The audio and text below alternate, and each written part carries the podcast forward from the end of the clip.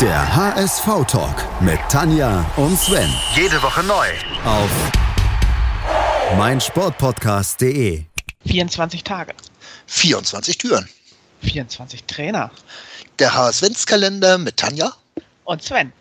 Willkommen beim HSV Talk auf meinsportpodcast.de. Wir sind beim HSV-Kalender Tür Nummer 8 und dahinter verbirgt sich tatsächlich ein aktueller Bundesliga-Trainer. Nämlich Sven. Markus Gistol. Bundesliga-Trainer im Diensten des ruhmreichen, ja. FC. Jojo, genau.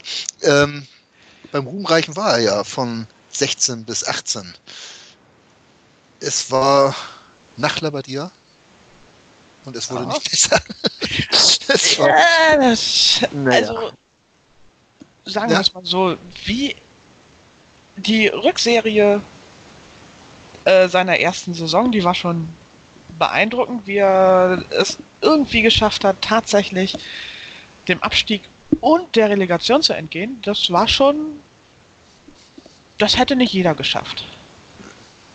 wir Der Fußball war sehr, hm, ja, gewöhnungsbedürftig. Das war der erste, der ein striktes äh, 4-2-3-1 spielen ließ beim HSV. Ja. War nicht immer schön. Nein. Nee, und vor allen Dingen, es war ja komplett auf Konter ausgelegt. Und viel spielerisch war da nichts. Also das war viel langer Hafer. Man hat ja auch gedacht, dann zur zweiten Saison hin, jetzt hat er seine Spieler bekommen, die er denn haben wollte, die er bräuchte. André das- Hahn, Bobby Ja, Wood. Wood, ja, nee, Bobby Wood war nur verlängert, glaube ich, ne? Ja, Das war verlängert. Das, aber es waren ja nicht seine Spiele, es wurde ja vom ist, äh, äh, Spezi da vom, von Kühne, äh, ja, dem HSV umgebunden oder wie nennen wir das? Ich weiß es nicht. Äh, es, es war auf jeden Fall. Ich, hat- hatte der Gistol beim HSV eine Chance? Ich, ich weiß es nicht. Keine Ahnung. Aber ich meine, Gister war ja selber dann auch durchaus mit dem Struth sehr eng verbandelt. Von daher, oh, ich glaube, da möchte ich gar nicht so genau drüber nachdenken, was da alles im Hintergrund ablief.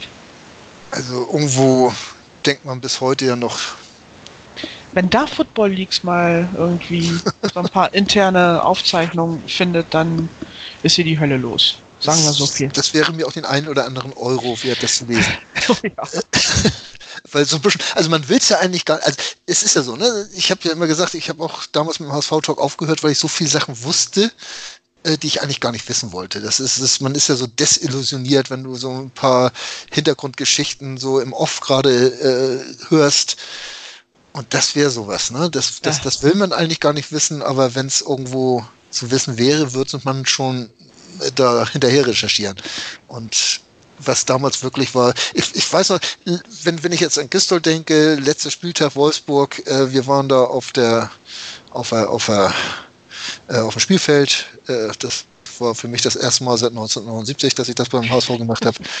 Ähm, ja, äh, ja, aber es ist auch das einzige Spiel, das von Markus Gistol irgendwie in Erinnerung bleibt und das auch nur, weil Luca Waldschmidt in der 89. Minute dieses entscheidende Tor erzielt hat.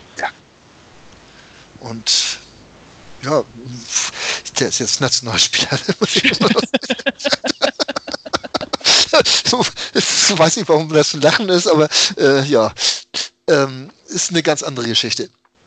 Aber äh, das ist wirklich so das Einzige, was bleibt. Und, und ähm, wenn man jetzt irgendwo sagt, wer Gisdol auch jemand, der mit Fug und Recht behaupten könnte, mit mir wäre der HSV nie abgestiegen. Könnte man. Ja, Ob man ihm das glauben sollte, wäre eine andere Geschichte. wir gucken mal, wie es beim FC läuft. Das, das wird auch eine spannende Geschichte, ob er den FC jetzt rettet. Obwohl, so kurzfristig wirken tun sie ja eigentlich immer die Trainer. Aber wie gesagt, ich bin immer noch der Meinung, dass, dass Gistol eigentlich. Ich glaube, Gistol bei uns- Alles so, so, so verworren war. Ja? Die ersten fünf Spiele bei uns irgendwie Gistol, hat hat er die alle verloren oder war da auch nochmal ein Unentschieden dazwischen? Aber die ersten fünf Spiele waren auf, auf jeden Fall kein Dreier dazwischen. Mal sehen, ob er das in Köln auch hinkriegt. Mal gucken. Äh, wir sind mal gespannt, noch stehen ihm alle Chancen offen, während wir das hier aufnehmen. Da hat er gerade sein erstes Spiel. Ist nicht schon das zweite? Ist das zweite, ne? Das erste hat er Mhm. schon verloren, ne? Ja. Ja, gut.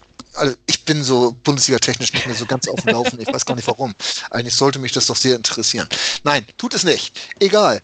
Äh, ja, und sonst Markus Gisto, wir wünschen ihm alles Gute. Er war kein schlechter Kerl.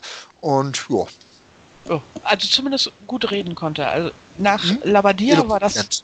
Ja, nach Labadia war das eine absolute Wohltat, den Pressekonferenzen von Markus Gisdol zuzuhören. Ja. Bleiben, verbleiben wir doch mal mit was Positivem. Dann machen wir mal ganz schnell die Tür zu, bevor uns was anderes einfällt. Jo. Und Tschüss ich nochmal. damit. Morgen die neunte Tür. Ah, Mal gucken, wer da ist. Bis morgen. bis morgen. Moin. Moin. Hast das Spiel gesehen? Ja, War ganz gut, ne? Der HSV-Talk mit Tanja Das ging mir sowas von auf den Sack. und Sven. Ganz provokant gefragt, mit Adler, wenn wir abgeschieden? Analysen, Ich sehe das durchaus positiv. Hintergründe Mit dieser Ausgliederung unterwirft sich die Fußball AG dem Aktienrecht. und offene Worte. Das war einfach nicht schön. Ich will sowas nie wiedersehen. Der HSV-Talk auf meinsportpodcast.de.